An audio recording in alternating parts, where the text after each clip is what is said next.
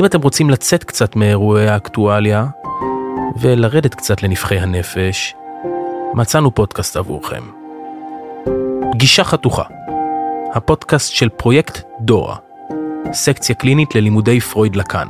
זמן טוב להתחיל להאזין. זאת נקודה שמאוד מבהירה את העיקרון הדומה והמשותף בין הפסיכולוגיה של הפרט לפסיכולוגיה של החברה נגיד, או של ההמון אפילו. זה נכון. ממש נקודה שאתה יכול לשרטט קו ישיר בין מה שקורה בפוליטיקה האישית של מישהו לבין מה שקורה במרחב הפוליטי הציבורי. אחד לאחד. הקליניקה יכולה להעיר ולהפך, ללמוד ממה שקורה בחברה. זמין בכל אפליקציות הפודקאסטים. והלינק ממש כאן, בתיאור הפרק.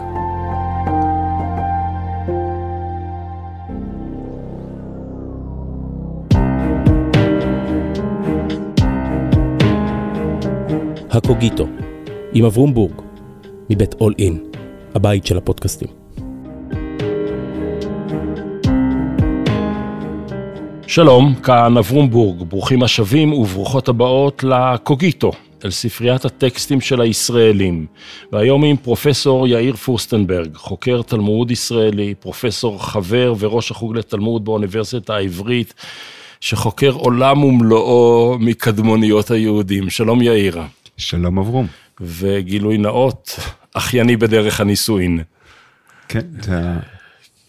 אני אגדיר את זה ככה, אמ, אתה אבא של הנכדים של אחותי, זה, יותר- זה די תלמודי, נכון? זה נכון, אבל יותר פשוט. יאיר, בדיוק. שלום יאיר. אה, הרבה זמן אני רוצה לשוחח, וכשהגענו בסוף לשיחה הזאת, בחרת בפרקי אבות. באופן ספציפי בשני הפרקים הראשונים בפרקי אה, אבות. אז, אז לאט לאט, כי. זה, זה, זה של, זה, פרקי אבות זה אחד משני דברים, זה או נורא דוסים, או כל מיני פוסטרים בבית ספר. אמור. מעט ועשה הרבה. ו... כלומר, אין באמצע כמעט. אז לפני שנגיע לפרקי אבות, אני אשאל, אתה תלמודיסט, אז אתה, כל החיים אתה עוסק בטקסטים האלה. לפני שאתה הולך לישון, מה אתה קורא? לצערי אין לי כמעט הפרדה בין הביזנס לפלז'ר שלי, זה אחד מה... אולי הטרגדיות העמוקות של אקדמאים. כן, ש... כלומר, אתה הולך לישון, אתה קורא איזה פרק קטן במסכת אני לא הולך לישון כלאיים. מסודר, אני נרדם תוך כדי שאני מנסה לקרוא מאמר, או לקרוא טקסט אה, תלמודי, או משהו, משהו מהסגנון הזה. אה, אני כן אגיד שהמוקד, העניין שלי בספרות אה, חז"ל, אה, ואני מניח שנגיע לזה אחר כך, זה תמיד הקונטקסטואליזציה. תמיד ההקשר, התרבותי, ההיסטורי, אה, אין משמעות לדברים, אין משמעות, וזה ממש נוגע לשאלה שלך על הפלקט הזה שאתה שם בבית ספר, אין, אין משמעות לאמירות כשהן מנותקות מתוך קונטקסט ספציפי שכנגדו זה נאמר, שבתוך מסורת מסוים זה מנוסח, אה, זה מגיב לתהליכים, ו... אני אקדים את המאוחר, כי אתה כבר כמעט בסוף, אתה כבר בסיכום. לא, אני, אני רק אומר, לא רע, זה רק כדי להסביר, כש, שהרבה מהקריאה שלי היא בעצם קפיצה בין ניסיון לטעום מן ההקשרים השונים, מההיסטוריה הרומית, רגע, רגע, רגע, מספרות רגע, נוצרית. יאיר, תשתה מים. רגע. לא, אני, אני אגיד שמה שאני שומע במוסיקה של דבריך, זה, אמ, אתה יכול להיכנס לתוך הטקסט התלמודי, או ה- לתוך הטקסט היהודי, ולהישאר בתוך דלת אמותיו, ולהגיד, זהו עולם ומלואו, ואתה יכול להגיד, או לא, זה חלק מעולם הרבה יותר מלא. הבחור ישיבה באיזושהי ישיבה מאוד אולטרה, אולטרה סגורה, אולטרה שמרנית, דוחה את ההקשרים, הוא אפילו כן, יטען שהם כן. הם, הם עבודה זרה כלשהי, הם התייוונות, ואתה כן. אומר, או לא, אין יהדות ללא היווניות שסביבה. זה מגיע בראש ובראשונה באמת מעניין זהותי בסיסי. זאת אומרת, תחושה שלי, כמי של יאיר. של, שלי כיאיר, שהעניין שלי ב- במסורת הוא תמיד, או העניין שלי ב, ב, ב, ב, אה, בלימוד, שזה מלווה אותי כל חיי, אה, מעוגן עמוק בתוך ההקשר, העיסוק כמעט בסדר, אובססיבי. אבל אני רוצה להישאר בכל זאת בשאלה הראשונה. ספרות יפה. ספרות אה, ישראלית, ספרות סתמית, בחופש, עם, בים, עם אין ים, אנחנו ירושלמים, אוקיי? אבל מה, מה הספר האחר שהתלמודיסט קורא, או שיאיר קורא? אה, מדי פעם, כל מיני, אה, כל מיני ספרים, אין לי, אין לי איזה משהו מסודר בהקשר הזה. אז אתה לא מפסיד בעצם את ההקשר של האקטואליה, וחי רק בקונטקסט אני, של העבר? בימים אלה אי אפשר לדבר על אה, לא להיות בתוך האקטואליה עמוק, ש... אוקיי. ולהיות מוטרד מ... משאלות ההשלכות. של אותם המסורות, אותם, זה, להקשר הנוכחי, זה מעסיק אותי מאוד, אני אגיד שאתמול כשצעדתי בהפגנה אתמול לאורך ככה אה, רחוב חיים הזז מבית המשפט העליון לרחביה, יחד עם כל המפגינים, צעדתי לבד, זה נתן לי הרבה זמן למחשבה, אה, שאלת האם, האם הרעיונות הדתיים האלה, המסורות האלה, אה, מיצו את עצמם, האם מה שאני כל כך אוהב, הטקסטים שהם, שהם נותנים לי חיים ומדהימים ויצירתיים ומתוחכמים. ו... וחתרניים גם הרבה וח... פעמים. וודאי, וזה צריך להגיד, וסופר חתרניים, אבל כל החבילה הזאת בסופו של דבר, אנחנו מנסים להביא את החתרנות והעומק וה... והתחכום שלהם אל מול תהליכים, אל מול כוחות אימפריאליסטים, כוחניים. של אז. של אז, ולראות, ולהגיד, רגע, זה מהווה מודל, ובעיניי זה יכול להוות סוג של מודל למחשבה, סוג של מסגרת למחשבה, ועם כל זאת, אתה אומר, אבל החבילה כולה, חבילה לא כולה, עובדת. לא עובדת, חבילה כולה מאכזבת, החבילה כולה פשוט יש בה שימוש אה, לרעה, ו... ואם זה שווה את זה. אז עד כי הת... הדרך של החכמים היא כל כך מתוחכמת, היא טקסט וסאבטקסט, היא הגלוי והנסתר. יש, למדנו מחוקרים קודמים פשוט כל הזמן לקרוא את ה... כן, הטקסטים שנכתבו, כן, הרבה פעמים כטקסטים של קבוצת מיעוט, שצריך לדבר בשני קולות במקביל, התחכום הזה... רגע, אנחנו נפרק את זה. רק אני אומר, הוא הולך לאיבוד, ומה שאנחנו מקבלים היום זה משהו שטחי ומתסכל עד כדי, אה, עד כדי מאיים. אתן לך חומר לצעדה הבאה, כי תהיה עוד הרבה צעדות במהרה בימינו. אני חושב שזה חיים עזז שאמר בזמנו, למי שכבר לא היה כוח להיות יהודי, נהיה ציוני. כן. ויכול להיות שזה חלק מהתסכול שאתה מתאר כאן. אמ, במובן אחד לפחות, אני רק אגיב כ, כבעל דעה ולא סתם כסקרן, אני חושב שבמהלכה של ההיסטוריה שבה היינו עצמאים אבל לא ריבונים, כל אדם הייתה לו את החירות להיות הוא, יכולת להתגייר, יכולת להתנצר, יכולת להיות כל מיני דברים. העולם היהודי היה עולם של המון תכנים וניואנסים ודקויות, ויהדות ישראל היום, היהודית ודמוקרטית, היא נורא ממסדית. בדיוק. והמעבר מהעמוק, העדין, למבנה, נכון. ורצוי שהמבנה יהיה גם גורד שחקים, כדי שיותר שלי יותר גדול, שם משהו, שם משהו לא עובד. הקמת מדינת ישראל, אה, אולי עוד תהליכים היסטוריים, חיסלו בעצם את היהדות העדינה, הניואנסית. אני, אני לא יודע אם אני רוצה להגיע למסקנה שלך, אבל האמת, זאת אומרת, כי יש לי תודעה ציונית מאוד חזקה מבחינת, ה, מבחינת היכולת אה, של העם היהודי לממש את אה, מכלול ההיבטים של הקיום הלאומי שלו, אבל, אבל המחיר, אני יותר ויותר מוטרד מן המחיר, שבדיוק אני, אתה ניסחת אותו מצוין. יאללה, פרקי הממס, אבות. הממסדיות, כן. המבנה הכוח, השלטון, שבאים על חשבון האפשרות של אנשים שהם תמיד בשולי הקיום. וזה חלק ממה שמעצבן ביהודים לאורך כל הדורות, כן? בשוליים האלה, שהם שוליים שמערערים על הסדר, שהם שוליים שנוגעים... זה הפרווני של אה, ברנר לזר, זה המגיען. כן.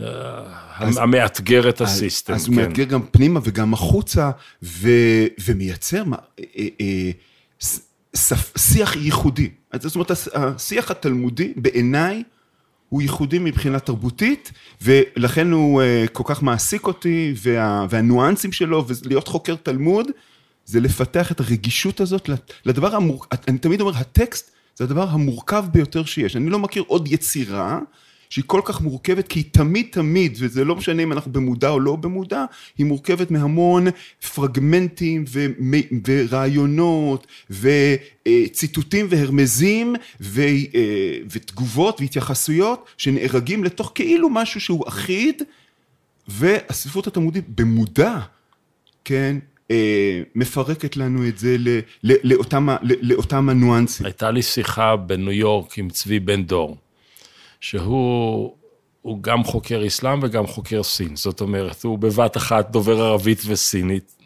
מרתקת. ואז הוא ניגש לספרייה ב-NYU והוציא איזה ספר, כבר צהבהב, כמו הספרים שאנחנו אוהבים, שכתוב כולו בסינית, והוא אומר לי, מה אתה רואה? אני אומר לו, אני רואה סינית. הוא אומר, מה אתה עוד רואה? אני אומר, אני רואה אותיות גדולות ואותיות קטנות. ואז הוא אומר, כן, זה מאמרות קונפוציוס, mm-hmm. האותיות הגדולות זה הטקסט שלו, והאותיות הקטנות זה הפירוש רש"י. כן. זאת אומרת, יש עוד תרבויות שמשחקות עם הדינמיקה של הטקסט. כן, אבל שם יש לך קונפוציוס, שהוא בעל הסמכות, והצעד הראשון של ספרות חז"ל זה לפרק את אותה אז סמכות. רגע, בחרת את שני הפרקים הראשונים של פרקי אבות, בוא נגיד קודם כל כמה מילים על פרקי אבות. מה זה הדבר הזה? אמ, פרקי אבות היא מצד אחד חלק ממסורת ספרות החוכמה. משלי, קהלת. בן ש- סירה, בן סירה זה צעד זה- מאוד חשוב, אני רציתי, אני אתייחס אליו אה, עוד מעט. אה, זאת אומרת, אלה מימרות קצרות של, של דרך פשוטה להעביר מסר, מסרי חוכמה, אה, דרך אה, אה, מסרי חוכמה בסיסיים למדי, צריך להגיד. זאת אומרת, ה...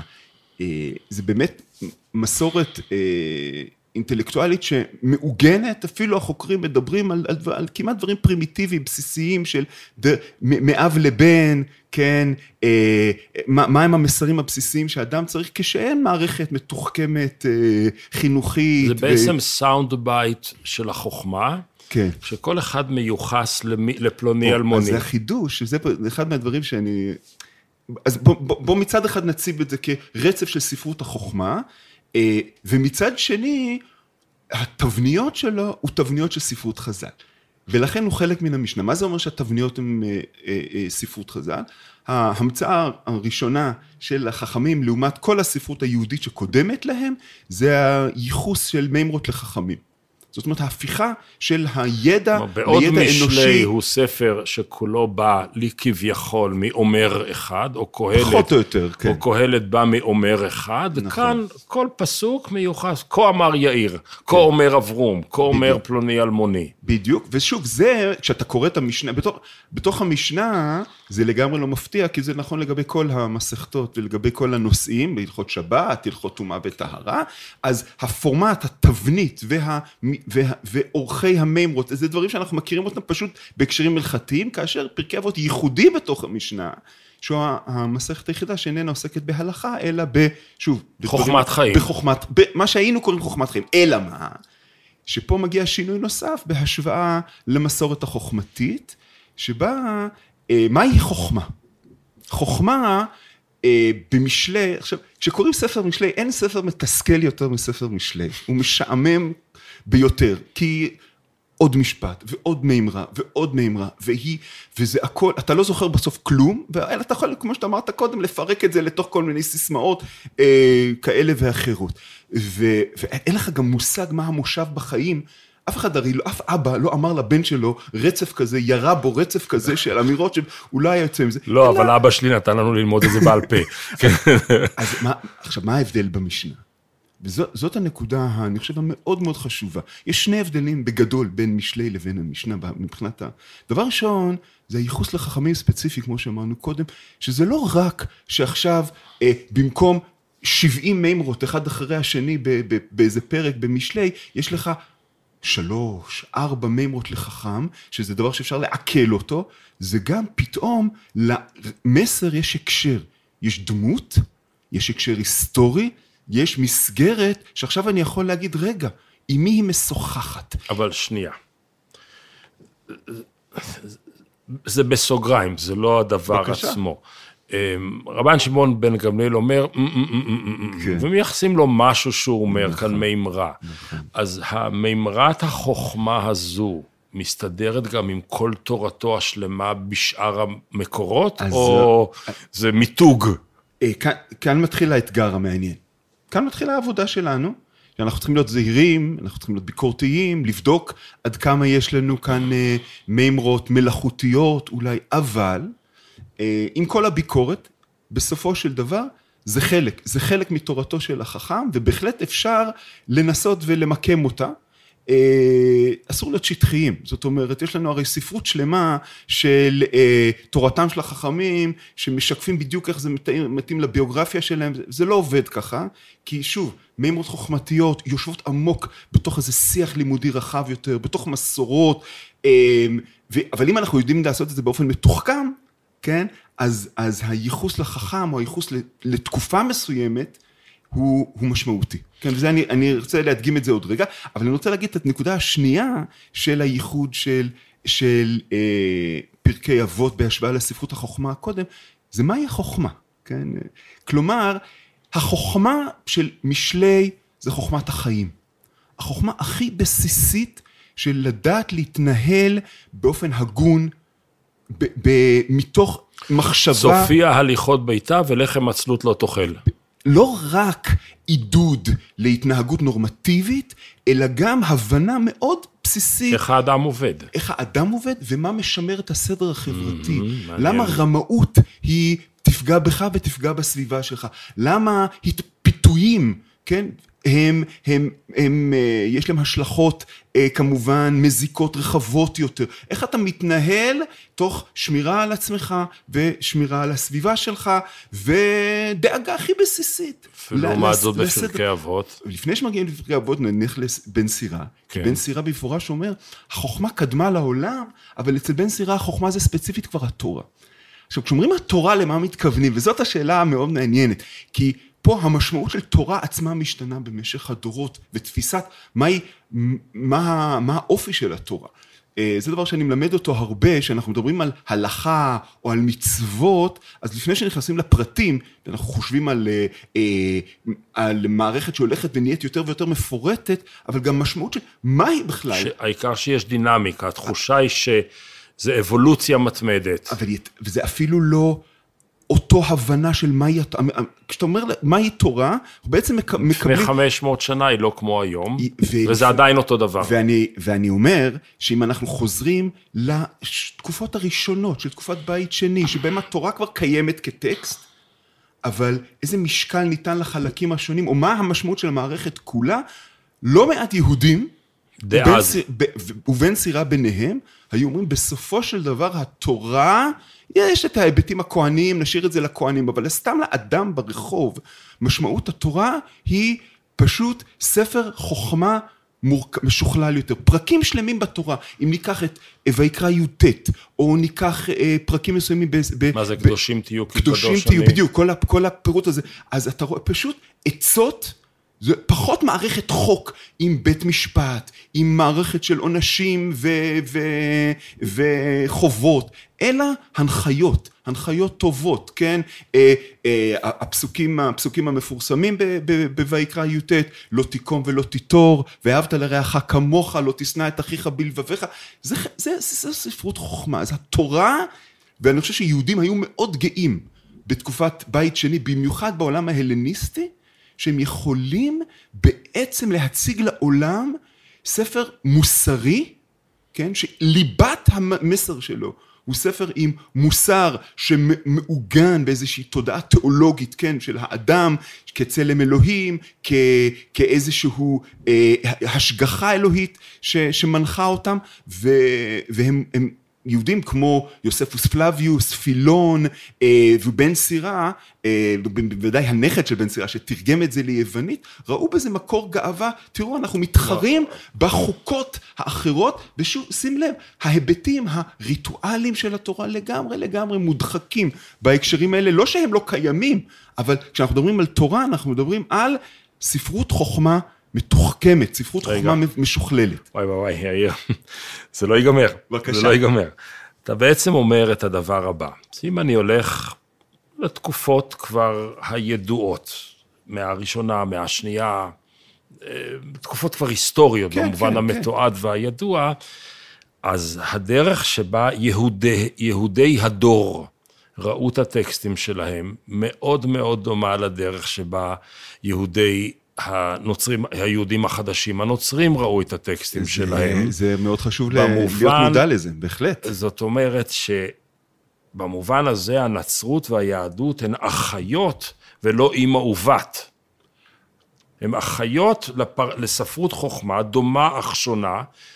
אמ, לא חשוב מה התפתח יותר מאוחר, אבל ברגע ההוא, ברגע ההוויה או התהוות, בוודאי, בוודאי. אני, עכשיו, אני, לא אוהב את הדימויים של אימא ובת, ואח, זאת אוקיי. אומרת, כי זה, זה, איך, איך פעם היס- היסטוריון, שאני חולק עליו מאוד, אבל כשהייתי, ממש כשהתחלתי את הלימודים שלי, והיה לנו איזה סמינר, והוא אומר, history is messy, וזה אני, זה התפקיד שלי כל הזמן. זה- הנכדים שלי חושבים שהיסטורי זה רונלדו, אבל זה עניין אחר. אוקיי. כן.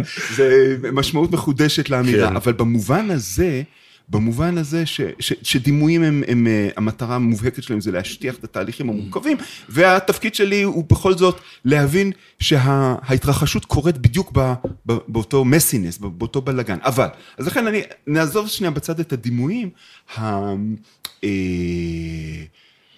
התפיסה, כשישו נשאל, כן, מהי המצווה הגדולה או החשובה, תלוי בנוסח שבאחת מהגרסאות, אז הוא אומר, אה, אה, ואהבת את השם אלוהיך, והמצווה השנייה לזה, אה, אה, ואהבת לרעך כמוך, כן, וכל השאר, כן, זה פרטים. זה פוזיטיב של הלל אז זה, הזקן. אז זה מאוד מפורסם, הדמיון ל- להלל, למרות שהלל אומר רק ואהבת לרעך כמוך, נשים לב. ועל דרך השלילה ולא על דרך החיוב. וזה גם כן, נכון. כן. אה, אבל ההבנה שבעצם הליבה, בואו ננסח את זה ככה, בהחלט יש אה, תחרות בין קבוצות שונות באותה תקופה לגבי איך לקחת את התורה ולפרק אותה לתוך המסגרות הערכיות אני המרכזיות. השתמשתי באנלוגיה של אם ובת ו- או שתי אחיות כדי לברוח מהעולם ההיררכי שאנחנו היינו ראשונים. לא, אבל אז ברור, אני... להפך, אתה צודק במובן זה, ושצריך להגיד שהנצרות עוזרת לנו לחשוף, וזה, ככה אני מעדיף כן. לנסח את זה. המסורת הנוצרית פתאום מגלה לנו שבתוך יהדות בית שני, היהדות שהיא בעצם, יש כאלה שאפילו יגידו יהדויות, כלומר, יש פה תחרות ומאבק לגבי הגדרה מחודשת של התורה סביב מערכות או מוסריות או ריטואליות כאלה ואחרות, ו... אה, וה...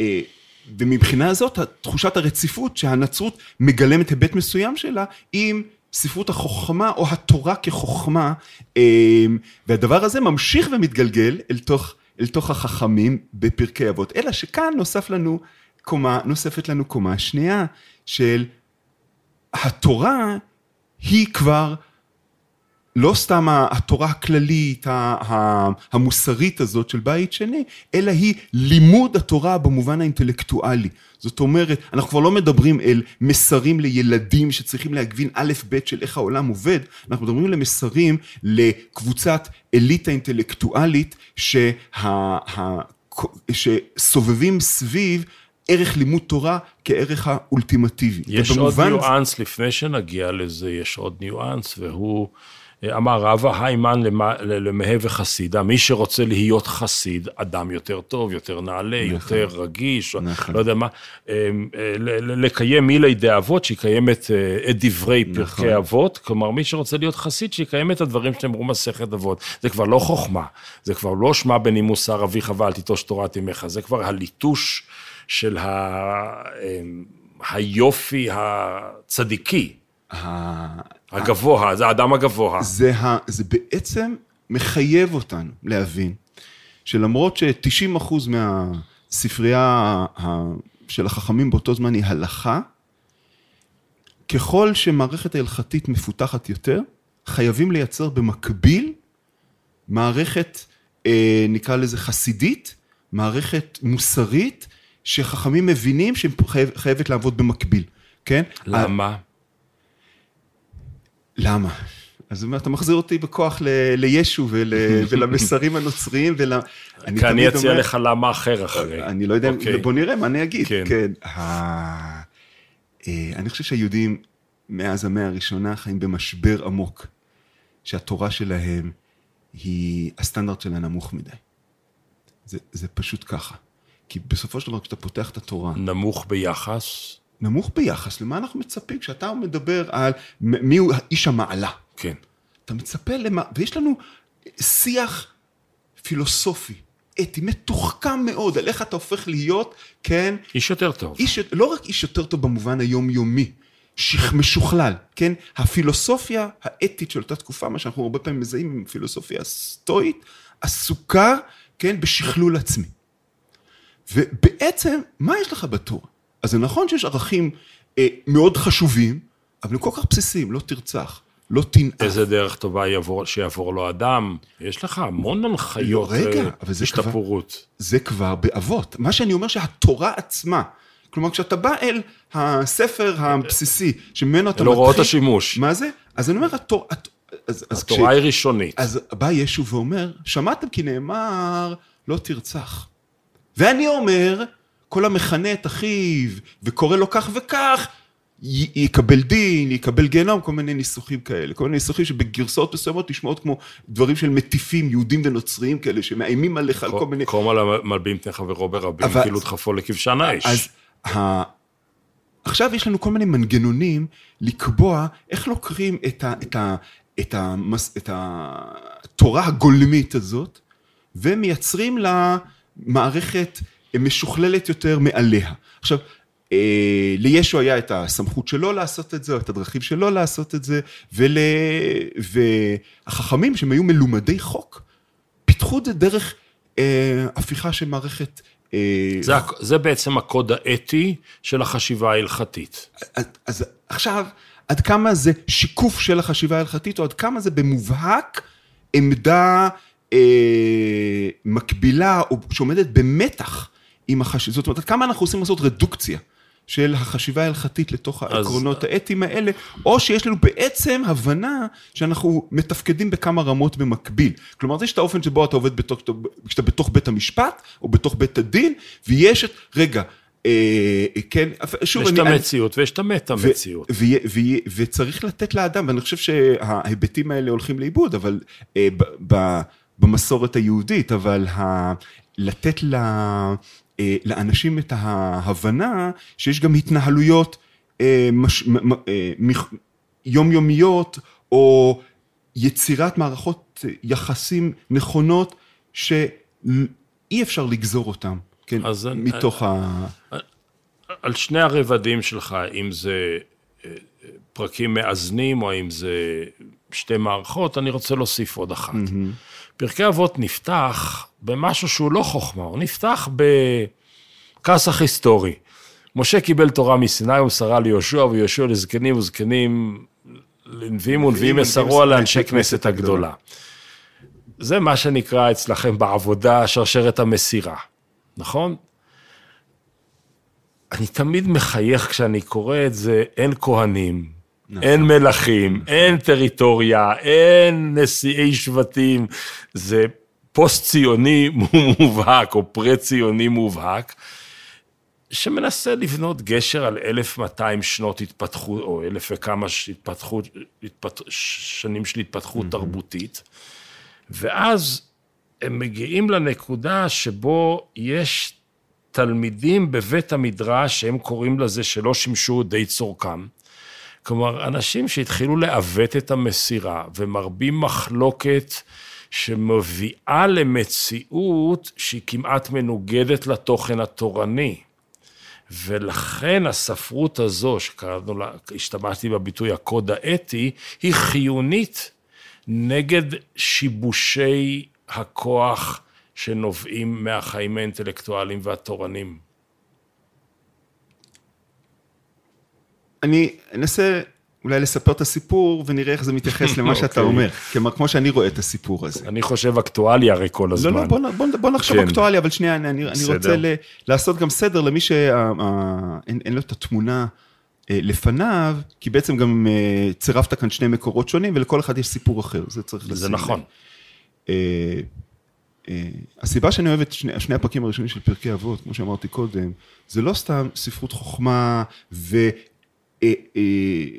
ומצריך אותנו לשים על השולחן את שאלת מה מקומה של החוכמה בתוך המסורת היהודית, חוכמה כ, כגוף ידע עצמאי שלא נגזר מציווי האל, שלא נגזר בהכרח ממערכת ריטואלית כזאת או אחרת וכולי. זה, זאת שאלה מטה מאוד חשובה, אבל אה, מבחינתי, הנקודת, הגישה, הגישה המחקרית האינטלקטואלית שלי היא כל כך אה, היסטורית, במובן זה שאני אני שולל את האפשרות אה, לדון ברעיונות מחוץ להקשר שלהם, כי תיקח את אותו משפט עצמו, כן? תדביק אותו למישהו אחר בזמן אחר, בעל משמעות שונה לחלוטין. תראה לי למשל? דוגמה מהטקסט כזאת. אה, שנייה, לפני ש... כן. לא, אה, אה, תמיד אוהבים להביא דוגמאות, אם אנחנו כבר מזכירים את הברית החדשה, יש מתקפות חריפות ביותר כנגד הפרושים בברית החדשה. קח את אותן אמירות, מתי כ"ג, על על אמירות חריפות על הפרושים הצבועים וכולי וכולי. קח את אותו משפט, ובמקום שהוא ייאמר על ידי יהודי במאה הראשונה, שים אותו בפיו של אב כנסייה במאה השלישית, אתה פשוט קיבלת אמירה בעלת תוכן נורמטיבי, אידיאולוגי אחר לחלוטין, כן? אז, אז לכן, אה, המבט שלי אל הטקסט והמבט שלי לסיפור שהטקסט מנסה לספר לנו, הוא, הוא תמיד אה, אה, מחפש את המסגור הזה. ו, אה, וזה הגדולה של שני הפרקים הראשונים של פרקי אבות, בניגוד לכל שאר ספרות החוכמה, או הרבה מספרות החוכמה, ובניגוד לגם הרבה מן הטקסטים האחרים שחז"ל הפיקו לנו, שהם כאילו מרחפים באוויר, כל מיני אמירות, הלכות, כאילו זה, כאילו זה נכון, תורה למשה מסיני. ואז הנה אנחנו מקבלים סיפור, סוף סוף יש לנו פה סיפור. אה, על מסורת, שהייתה, משה קיבל תורה מסיני, הוא מסרה ליהושע, והנה יש לנו הרב כזה מסר לשניים אחריו, כן, אה, ואז הם אמרו, כן, עם, אה, כדוגמה, כן, אז אה, הם מסרו על אנשי כנסת הגדולה, הם אמרו שלושה דברים, הבאו מתונים בדין, העמידו תלמידים הרבה, עשו סייג לתורה, ואז שמעון הצדיק היה משירי כנסת הגדולה, ואז אנטיגונוס איש סוכו קיבל משמעון הצדיק, ויוסי בן יועזר איש שרידה ויוסי בן יוחנן קיבלו מהם, ואז יש לנו כל פעם את, ה- מרוץ שליחים. את, ה, את מרוץ השליחים, כאשר כל אחד מוסיף את התוכן הספציפי שלו, וכאן אנחנו מקבלים, בעצם אנחנו יכולים לשאול, רגע, למה התוכן הספציפי הזה, למה הוא אומר אותו, למה בהקשר הזה, למה במקרה יש לנו פתאום מישהו עם שם יווני, כמו אנטיגונוס, אנטיגונוס איש סוכו, שבמשפט שלו אפילו אומר, אה, אה, משפט, אה, מביא גם מילה ביוונית, כן, אל תהיו כעבדים המשמשים את הרב על מנת לקבל פרס, שזאת מילה יוונית, כן, של אה, מנה. אה, מנה- והסיפור ממשיך. מנה מנה תקל ופרסין. אה, ואז, ואז הסיפור ממשיך, והוא מגיע לנקודה, לא רק שאנחנו ממשיכים את, ה, ממשיכים את המסורת, אלא שאנחנו מודים בקיומה, וזה בעיניי הנקודה החשובה שהרבה פעמים אנשים לא שמים לב אליה, אנחנו מודים בקיומו של שבר במסורת, או שאפילו של? סיומה של המסורת. למה? כי לעומת, בפרק הראשון הוא קיבל והוא מסר והוא מסר, אחר כך יש לנו איזו יחידת ביניים, שעוד רגע אני אדבר אליה, של משפחת הנשיא, אבל אז כשאנחנו ממשיכים את המסורת, הנשיא זה רבי יהודה הנשיא, מש- אמצע המאה השנייה לספירה. והמשפחה שלו, כן. ש, שמככבת כאן, אבל מבחינת הרצף שמופיע לנו, מופיע לנו הלל ושמאי, שחיו אי שם בתחילת המאה הראשונה, כן, תחת שלטון הורדוס, פחות או יותר, ואז כתוב לנו בפרק השני, רבן יוחנן בן זכאי קיבל מהלל ושמאי. והוא היה אומר, והנה, אם למדת תורה הרבה, אל תחזיק טובה לעצמך, כי לכך נוצרת. ועכשיו, איך ממשיך הפרק? הוא לא ממשיך, אה, פלוני ואלמוני קיבלו ממנו, כמו שהיה עד עכשיו, פתאום יש לנו חמישה תלמידים היו לו לרבן יוחנן בן זכאי, ואלו הן, חמשת התלמידים, המשנה מפרטת אותם, והוא מונה את השבח שלהם, כל אחד הוא שונה באופי שלו, כלומר גם כל אחד מהם יש לו דרך אחרת ללמוד תורה, ההוא כמו, אה, אחד מהם הוא חסיד, כן, כמו שהזכרנו קודם, אבל אחד מהם הוא בור סוד שלא מאבד טיפה, ואחד מהם הוא אה, אה, מעיין המתגבר, ואחד מהם הוא אה, אשרי יולדתו, שזה חבר שלי פעם טען, שזה... שיהיה בריא. שיהיה, בדיוק, ודווקא החכם שהוא לכאורה הכי חשוב מכולם, רבי יהושע, שהוא היה רבו של רבי עקיבא, הוא מקבל את המחמאה זה אין בית מדרש בלא, יכול בית מדרש שיהיה בלא חידוש. אז הוא חדשן. אבל דווקא פה הוא מקבל מחמאה מאוד מינימלית. ירודה, כן. כן. אז זה מעניין. בכל מקרה, מה יש לנו כאן?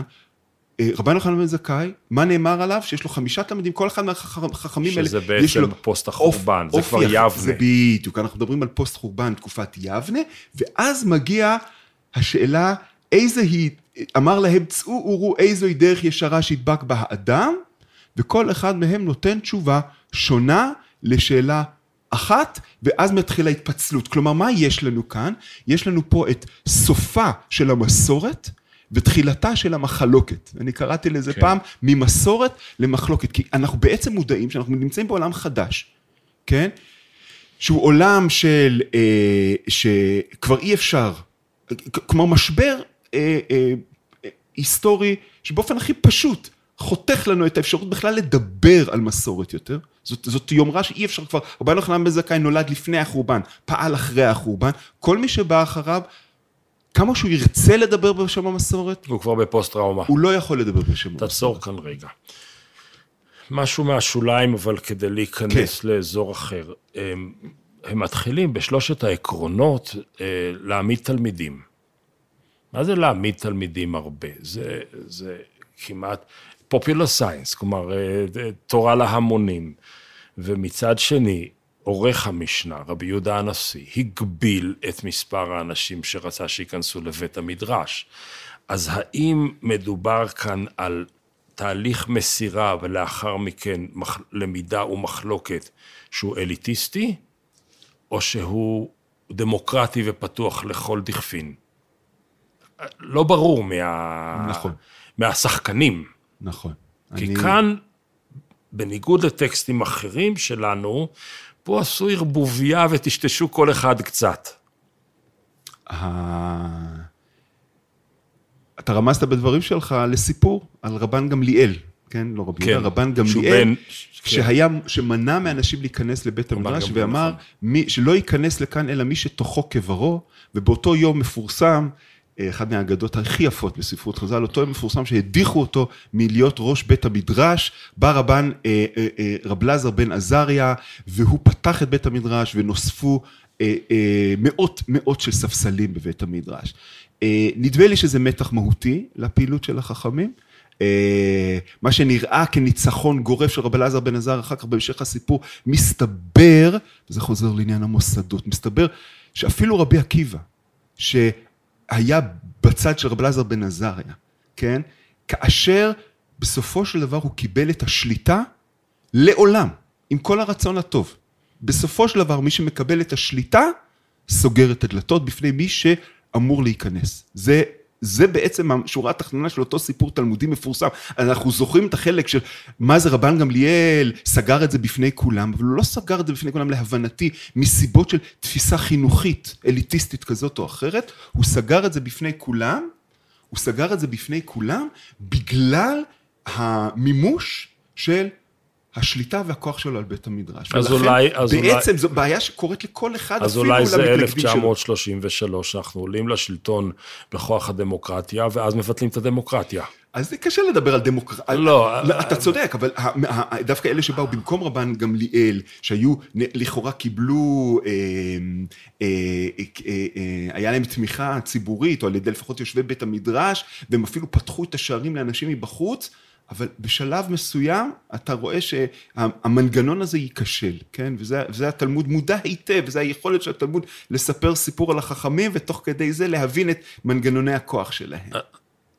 הזכרת את, ה, את הסטואים. זה כבר מאוחר, זה, נגיד זה מרקוס אורליוס, זה כבר, זה כבר הרומים. כן, זה העולם של חכמים. כן, זה, לגמרי עולם של חכמים. שזה הרפרנס שאתה כל נכון, הזמן מסתכל. נכון. ואני, יש לי קראתי, שלחת לי דברים שכתבת על זה, וזה מעסיק אותי גם בהקשרים אחרים, עם איזושהי דילמה שאומרת ככה, אני רואה את ההשפעות ההלניות בבתי הכנסת, בפסיפ, בפסיפסים, בשמות. אלכסנדר מוקדון בדרך להודו, לאיזה אשרם בהודו, באותה שנה לכל הילדים קראו אלכסנדר, נכון? כן, כך כן, מספרת כן. לנו האגדה. אמ, ובמקורות, מעט מאוד אזכורים של הספרים החיצוניים. מצאנו, אני זוכר שתמיד היינו מתענגים על זה, איזה חז"ל רחבי אופק, שבמסכת ידיים מדברים על ספרי המירס. המירס, אני לא יודע איך, זה לא מנוקד. אוקיי, אז פעם אחת הזכירו את שירת הומרוס, אבל כל כך הרבה השפעות עלינו, וכל כך מעט קרדיט. כן, אז הנה, זאת, ה- זאת הבעיה שבעיניי היא הבעיה שמטרידה אותי. אה, נגעת בנקודה שמעסיקה אותי, שוב, גם ברמה הזהותית וגם ברמה המחקרית, אה, ורמות השיח של החכמים וה, והמתחים, ומה מה הדרכים שלנו ל- להתמודד עם, ה, עם הבעיה שאתה מציג, כי הבעיה היא לג- לגמרי נכונה, ובנקודה הזאת אני, יש בינינו אה, החוקרים, כן, אה, עימותים גלויים. זאת אומרת, אוקיי. תהיה את העמדה, ה- נקרא לה, ה- אה, ש- שמעדיפה לצייר את חכמים באמת, אה, לקחת אותם את face value, כן? זאת אומרת, אם, אם הם מתעלמים מרומא, אם הם מתעלמים מהשלטון, מתעלמים מה, ממה שהם בכל זאת מקבלים ממנו, מקבלים, מתעלמים מההשפעות התרבותיות, או מתעלמים, ב, ב, לא נותנים את ה... אה, אה, לא מתייחסים בגלוי להשפעות התרבותיות הללו, אה, אה, אז האם לפרש את זה, ובהחלט יש מי שהולך בכיוון הזה, נפרש את זה כעמדה ריאקציונרית מובהקת של קבוצת מיעוט שמנסה לגבש את עצמה אל מול, ולא תהיה מוכנה בכלל, כן, ל, ל, אה, לא תהיה מוכנה להודות שהיא חלק מאיזשהו מרקם תרבותי כלומר, רחב יותר. ההתעלמות מעידה, כלומר, ההלניזם, ההל- ההלניות, רומיות, היו כל כך חזקות, שההתעלמות של חז"ל מעידים בעצם על העוצמה שלהם. של, של, לא, זה שתיקה רועמת. כן, זה מעיד, הם היו כל כך חזקים שאנחנו לא מזכירים אותם. אנחנו מנסים לייצר בעצם מרחב אלטרנטיבי, שבו אנחנו מעלימים את ה... אה, שבו אנחנו מעלימים את הנוכחות שלהם, ואנחנו מדברים על משהו שהוא שלנו לגמרי, ואז זה, אבל זה יהיה... הוא לא, הוא לא רק שלנו, אבל הוא דומה, ים תיכוני. זה יהיה דומה למצב שבו אתה תיגש, מה, יהיה, מה תהיה האנלוגיה? שבו אתה תיגש היום לחברה החרדית, ויבוא סוציולוג ויסביר, א', שאורתודוקסיה בכלל מושג מודרני, נכון? ושבכלל המנגנונים שהם מפעילים לקוחים לגמרי ממנגנונים אה, פוליטיים עכשוויים, ושכל מיני ערכים, הדבר שכולם מדברים עליו היום, ככל ערכי משפחה, כן, שהם לגמרי אה, פרוטסטנטים מודרניים כאלה ואחרים, שפתאום הופכים להיות הדבר הכי טבעי והכי יהודי שיש. עכשיו, אה, אז, אתה, אז, אז, אז אה, יבוא חוקר ויגיד, י- ית- יגיד, היי, הם לגמרי מעתיקים, הם, הם תרבות משנית, הם לגמרי חלק, ו... אבל זה עומד נגד הזהות העצמית של אותה קבוצה, הזהות, הקבוצה הזאת באמת תופסת את עצמה כקבוצה, אה, קבוצה ריאקציונרית, כקבוצה שעומדת, אה, כ- כקבוצה אה, נבדלת, כמי שלא שואב, לא בצורה כזאת ולא בצורה אחרת, מן המרחב סלף התרבותי. ססטיין במובן שהכל כתוב בתורה. לגמרי. ואז- אנחנו לא נדרשים לשום חוכמה חיצונית. האמונה הפנימית שלהם באמת תהיה כזאת. אז אתה יכול מכאן ועד הודעה חדשה להביא, אה, להביא מחקרים שיוכיחו שמבחינת תולדות הרעיונות, אנחנו יודעים בדיוק לזהות את המקורות ההשפעה. אבל אני טוען שאצל חכמים, אני לא בעמדה הזאת, לגבי, כלומר, לגבי החכמים, הש, דרך השימוש שלהם היא מתוחכמת יותר, היא מודעת. זאת הנקודה החשובה. זה לא כל מיני השפעות שנמצאות מתחת לפני השטח, והם הם, הם לא מודעים לזה שהם, זה המסגרות שדרכם הם משמרים מה שהם בעיניהם תופסים כמסורת האותנטית האמיתית. כן? חכמים מתוחכמים יותר, חכמים מודעים למשבר שבו הם נמצאים, וזאת הנקודה שאני אני, אני חושב שפרקי אבות בעצמו מספר לנו, אנחנו מודעים לזה שאנחנו כבר לא יכולים לספר סיפור של מסורת. אנחנו מספרים סיפור של מחלוקת, אנחנו מספרים סיפור של יצירה חדשה, של לקחת את כל המסורות האלה ולהכניס אותם לתוך כלים חדשים, וספרות חז"ל היא מראשיתה ועד סופה אה, חדשנית באופן שבו היא מוסרת ידע, במסגרות הלימוד שלה, בתכנים שלה. אה, והתחכום הזה, המודעות שלהם, היא באמת משחקת גם בהקשר של איך אנחנו מגיבים לסביבה התרבותית שלנו, שאנחנו משחקים משחק כפול. אנחנו משחקים את המשחק הכפול, אנחנו מודעים לזה, אנחנו מציעים אלטרנטיבה, אבל בד בבד אתה מרגיש שאתה יודע לדבר בשפה הדומיננטית, וזאת נקודה חשובה. זאת אומרת, אתה מספק לאנשים שפה שאיתה הם יכולים לגשת למרחב התרבותי ולהבין איפה הם עומדים ביחס אליה. בעולם שבו לא היינו מוגבלים בזמן, אז הייתי רוצה לנסוע וללכת על דרך המשי מסין ועד אלכסנדריה.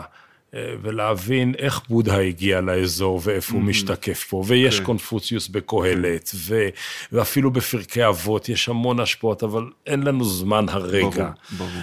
אז אני כן רוצה לשים משהו על השולחן, כי התחלנו בתורה, מה שהיא לא תהיה, האם היא ספרות חוכמה, או האם היא אה, מקור עליון, עברנו למשנה ולשרשרת המסירה, שאגב, כל המשנה, המשניות כולם בפרקי אבות מיוחסות לפלוני ואלמוני, חוץ ממשה קיבל תורה מסיני, היא המשנה היחידה שהיא אנונימית. יפה, יפה. מי אמר? לא יודעים, זו עובדה שאסור להתווכח עליה.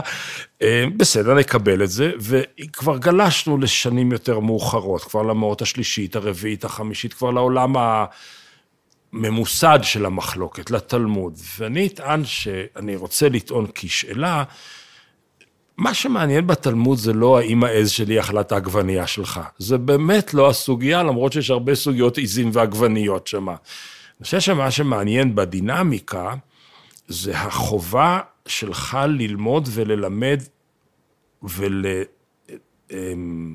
ולמסמך את דעת המיעוט. ואתה מצביע בכנסת, שניים נגד אחד, מותר לעבור באור אדום. חוק אחד, בכל זאת פסקת, אין פסקת סבירות, נכון? אז אין, אין היגיון יותר, אז מותר לעבור באור אדום. האחד שהתנגד נמחק, לא זוכרים מי הוא. התלמוד מתעד את האחד ואת דעתו, ומחייב אותך, מביאים דבריהם ודברי בית שמאי. וזה מתוך הנחה, והיא הנחה תרבותית שאני חושב שהיא היכולת שהייתה לעם היהודי להתחדש תמיד עד המאות האחרונות. ההנחה היא שדעת המיעוט היא האסטרטגיה של הרוב מחר. אז תלמד אותה, כי יום אחד תזקק לה. כי העיתים משתנים, מש... העיתים משתנות, העיתים... משהו קורה לעיתים. כן. העיתים מתחלף... בחלוף העיתים. וזה דבר שנגמר בעת הזו של היהדות. כלומר, דעת המיעוט כבר כמעט לא נחשבת היום.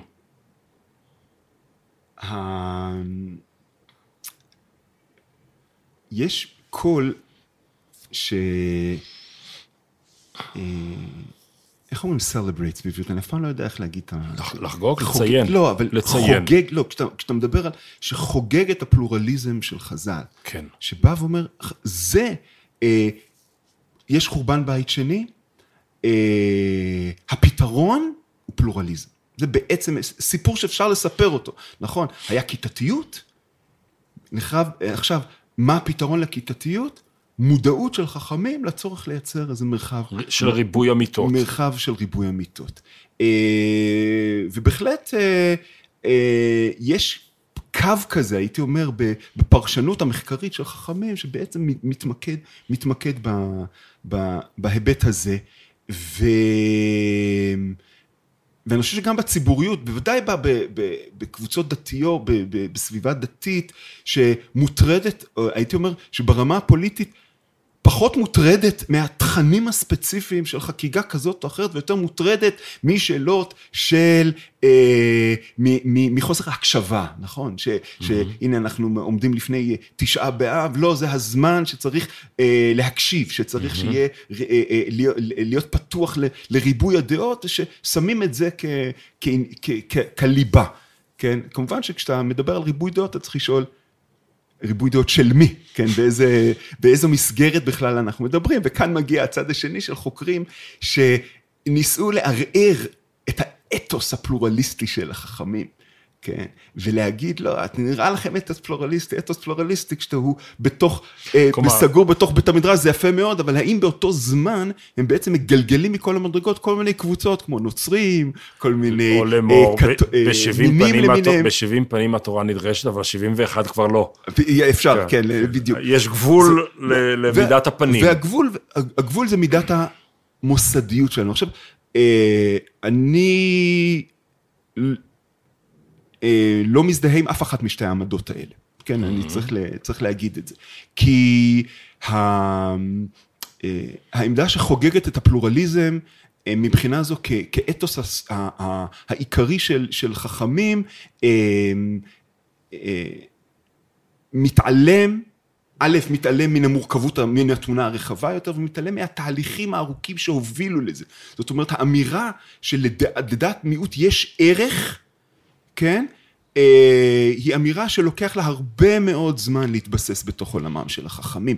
אנחנו, כשאנחנו באים מתוך עולם של מסורת ושל סמכות, כן, האלטרנטיבה לא נבנית בבת אחת, כן, אלא אתה פתאום מבין, אתה עובר דרך מנגנונים פוליטיים, או אני הייתי אומר, יותר של אה, אסטרטגיה ושל מה הדרכים לבנות שותפויות ומה הדרכים הפרקטיות לתמרן בתוך מרחב כזה של ויכוח. אני לא, זה לא אידיאליזציה של פלורליזם, אידיאליזציה של ריבוי דעות, אלא זה זה, זה חוכמת ההתנהלות של קבוצה שנמצאת עכשיו תחת אה, אה, הייתי אומר, אה, תחת שלטון אחר, שנמצאת כקבוצת מיעוט, היא צריכה לדעת לתמרן, ובמסגרת הזאת גם היכולת לנצל את המשאבים שלך ולקבוע מסגרות יותר, פעולה יותר רחבות, היא מהותית. אז, אז זאת נקודה אחת.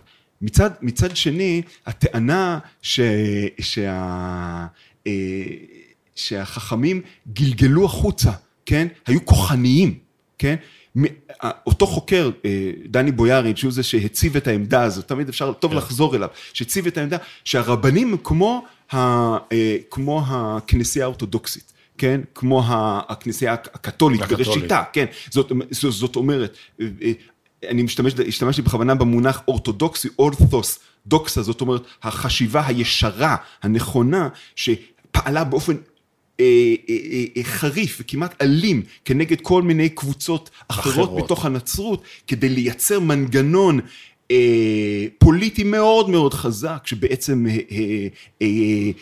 הציב, את, הציב את, את, את, את הנצרות ואת הכנסייה על במה היסטורית עד כדי הדחת, כן, המסגרות הרומיות שקדמו לה.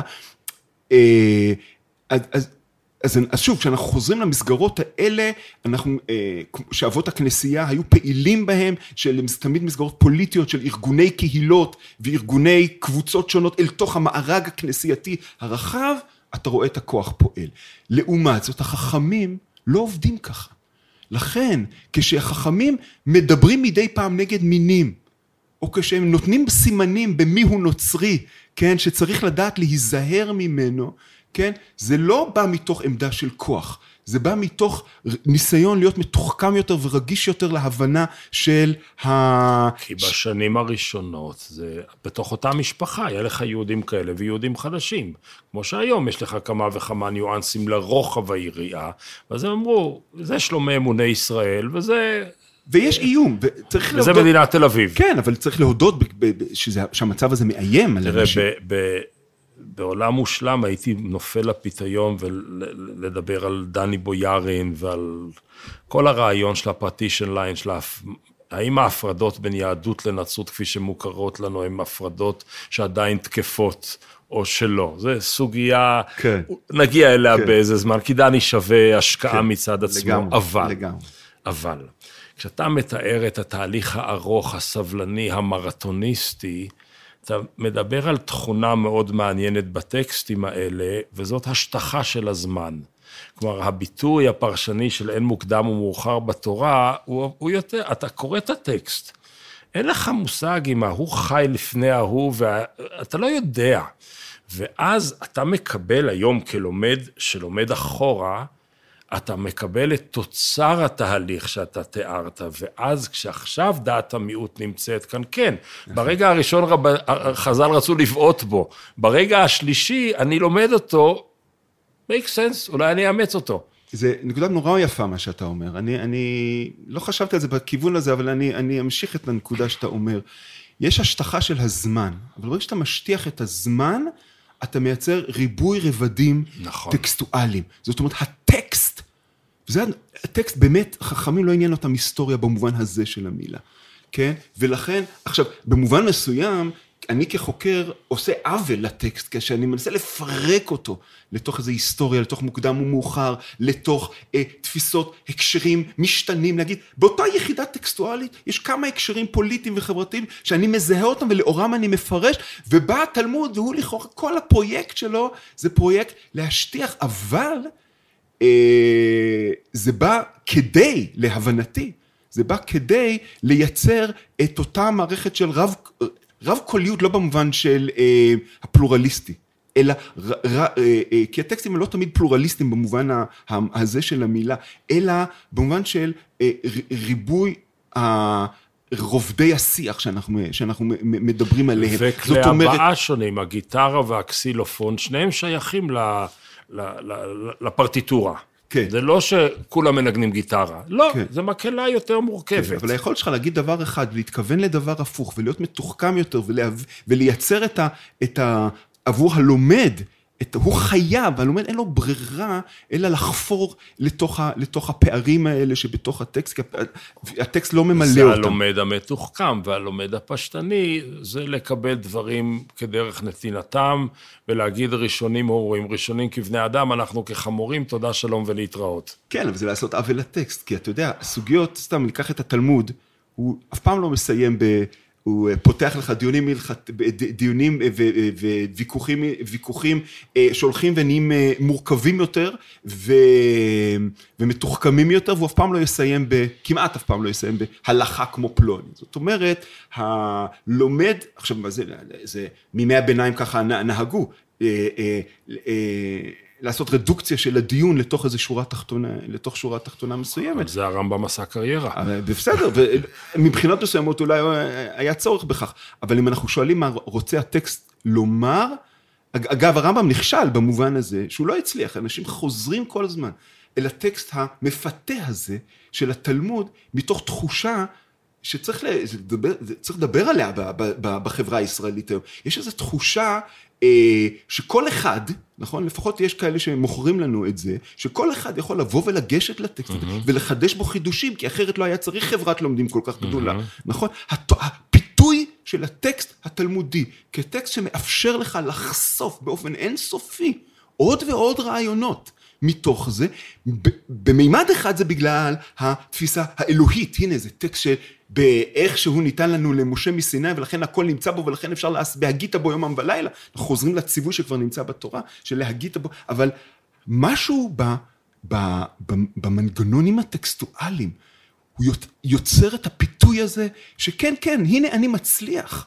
לחשוף עוד רובד ועוד עמדה ועוד אפשרות, ואני חושב שזה היה, זה, זה, זה בעצם הפרויקט הבסיסי של, של החכמים.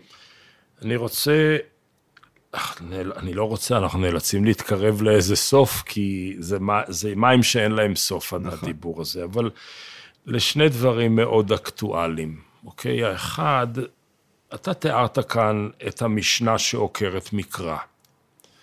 ולאחר מכן יבנה וחכמיה ששברו את המסורת והכניסו את המחלוקת או מיסדו את המחלוקת.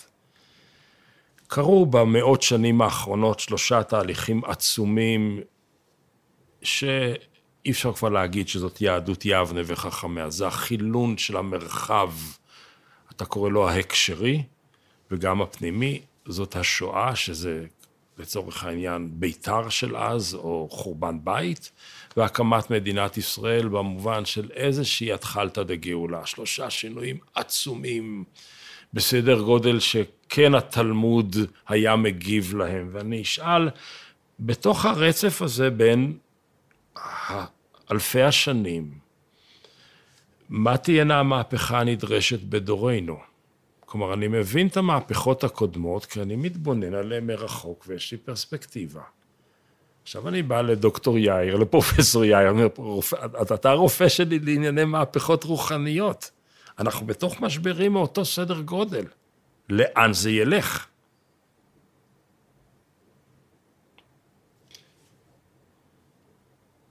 זאת גם תשובה, גם. לא, זו שאלה, אה, שאלה שטוב לשאול אותה וטוב להידרש אליה. ובמובן של...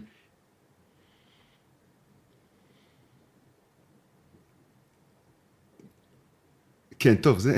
נשאיר את זה ככה. לא, אני, ת, ת, תן לי, לא, אני, אני, אני חושב שחשוב לנסות ל, לקחת אחריות על השאלה הזאת. כן, אני, השתיקה הזאת לא יכולה להיות שתיקה של התחמ, התחמקות אה, אה, מן, ה, מן השאלה הזאת, וה... אה,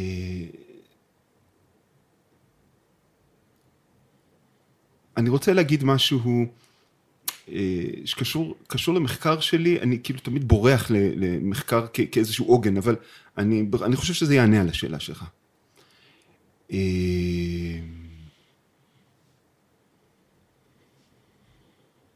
אם אתה שואל על לגבי האתגרים הגדולים באמת שעומדים לפתחנו, האם יהיה ליהדות מה להגיד?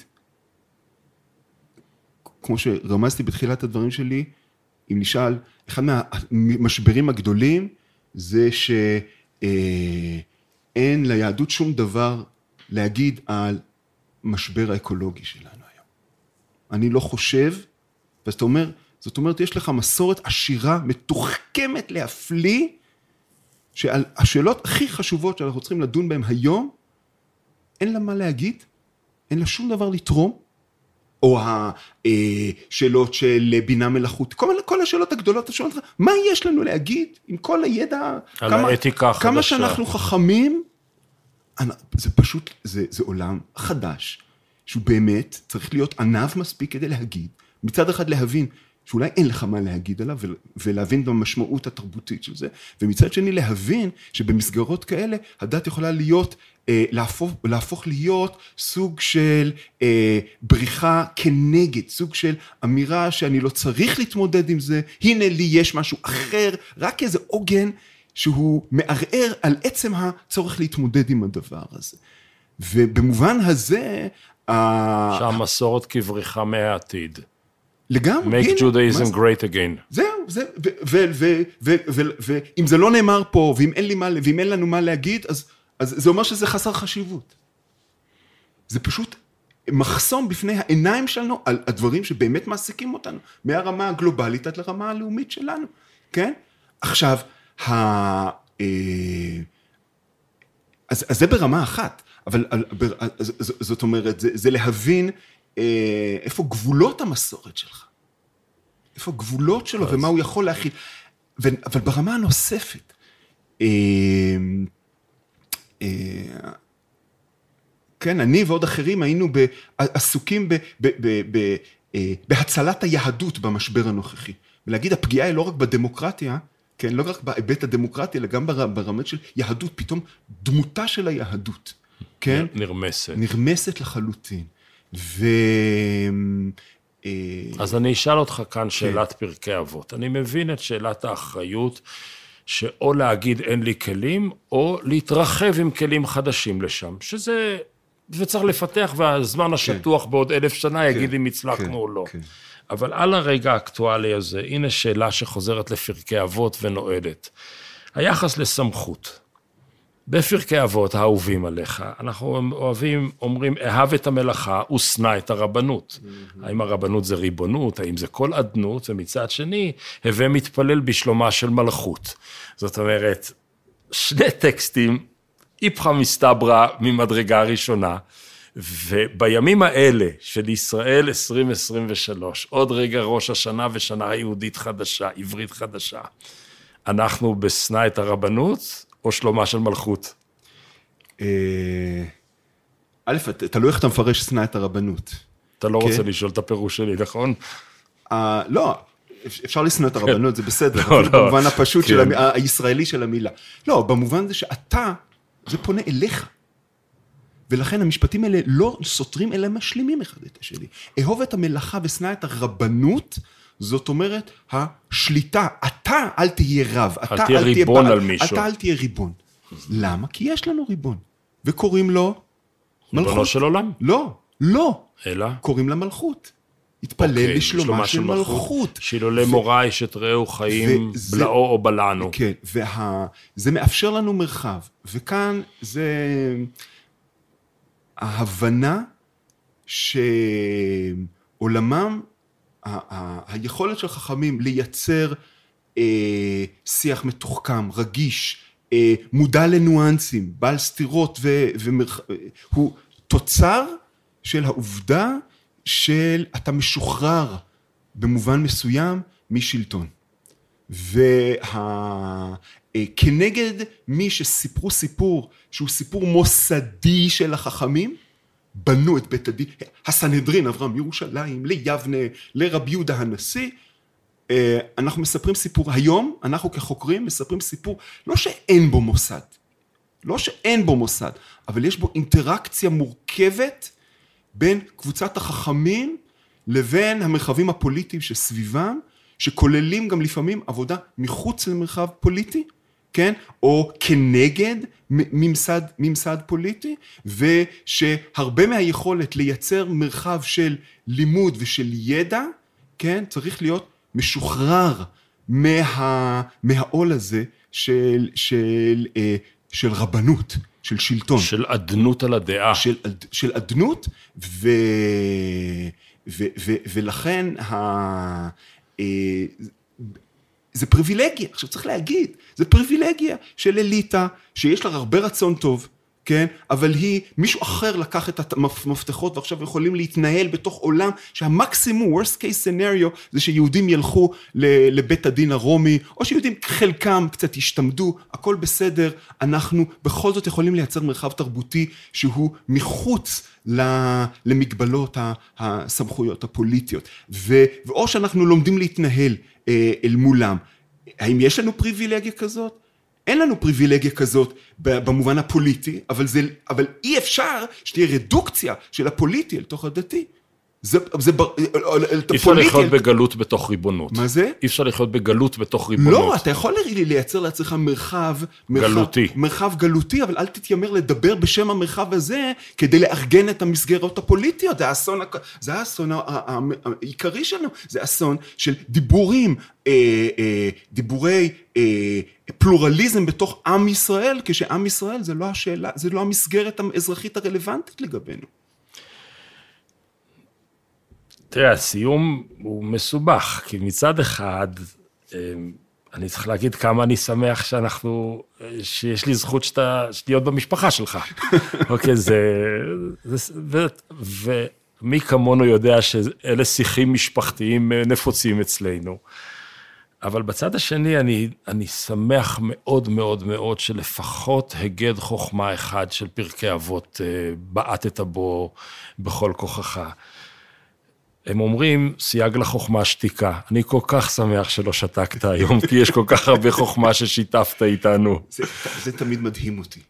היכולת כאילו לנסות, ויש- הרעיון הזה חוזר כן, כמה בהרבה פעמים צורות, על הצורך כן. בשתיקה, ולא לדבר, ו, והמרבה דברים חוטא, והיכ, ו, וזה באמת מבחינה תרבותית, צריך להגיד, מבחינה תרבותית, השתיקה היהודית, השתיקה הרבנית, כמה שנראה לנו שים התלמוד זה ספר גדול, זה לא. זה בסך הכל ספר של הרבה שתיקות, הרבה שתיקות מעבר לדיבורים המדודים והמדויקים, שעומדים מבחינה תרבותית אל מול תרבות רטורית, אל מול תרבות של ריבוי דיבור, אל מול תרבות של, אה, של שליטה דרך דיבור, כן? תורת, תורת הנאום, תורת הנאום היוונית כן. והרומית, בוודאי שזה עומד, והנה לנו, הם לא אומרים שום דבר על הרומים, או על תורת הנאום, אבל הם אומרים הכל. אבל אתה, אבל, ואז אתה אומר, רגע, מה זה החוכמה הזו של להצליח לקפל את כל הדברים האלה דרך דיבורים גם קצרים וגם עם אה, כמה רובדי משמעות. זאת אומרת שאם אני רוצה להיות עכשיו ממש חזן, אני צריך להגיד לך, טוב, שתוק כבר.